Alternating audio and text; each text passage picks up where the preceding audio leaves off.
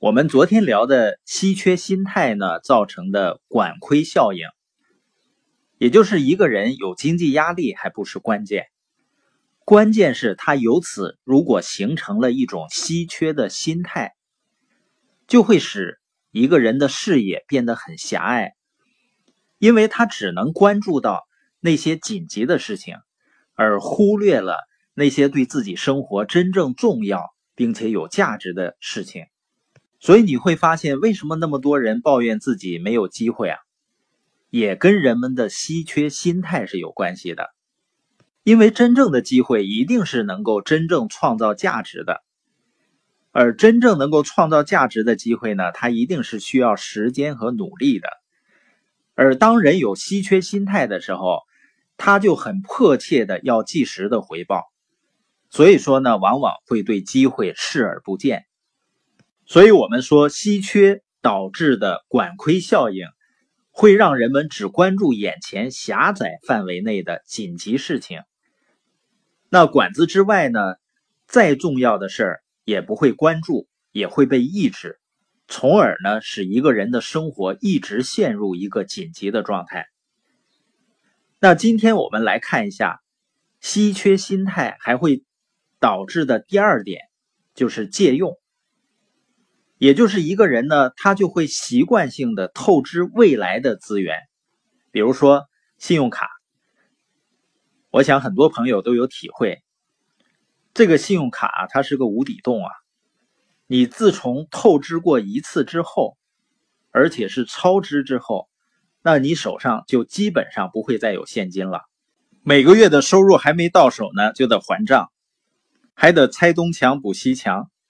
这样呢，就使自己一直处在稀缺的状态。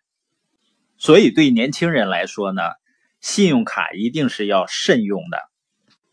现在的呢，很多创业形式要求的资金并不高，有的年轻人呢，可能会用信用卡去做自己创业的资金周转，这个是没有问题的。但是，关键是当资金回笼以后，一定要及时还回去。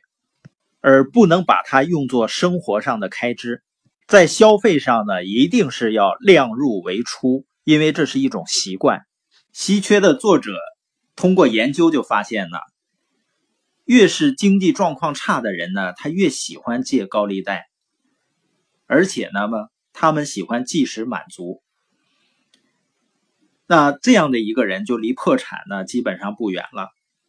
你说，难道他不知道自己的财务状况会搞垮吗？这些人当然知道了，但是和当下他们面对的紧急事情相比，那些都是以后的事儿了。他们会想啊，以后说不定有什么转机呢。通常他们都是抱着这种心态去借用的。这里说的借用啊，不只是钱，很多忙碌的人呢，在时间上也会经常借用，比如说呢。这周的工作没有做完，拖到下一周；那下周的事儿呢，要拖到下下周。就这么一直拖着，长期处在时间稀缺的状态。这种状态呢，会让自己总感觉有很多事儿好像没有完成，有很多事情呢在那等着自己去处理。人们为什么说心亡为忙呢？就是一个很忙碌的人，他一定是时间管理不好的人。也就是说呢，他的效率一定会有问题的。因为当你总感觉有很多事情等待自己去处理、去做的时候，你会发现呢，那些对我们生活、对我们的生意真正有价值的事情，可能我们往往就会忽略了，而不能去做。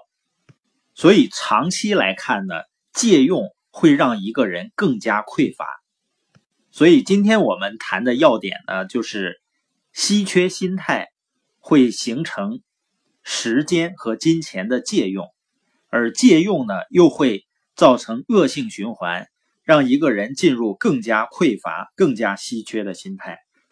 所以我们要养成对于该做的事情立刻着手去完成它。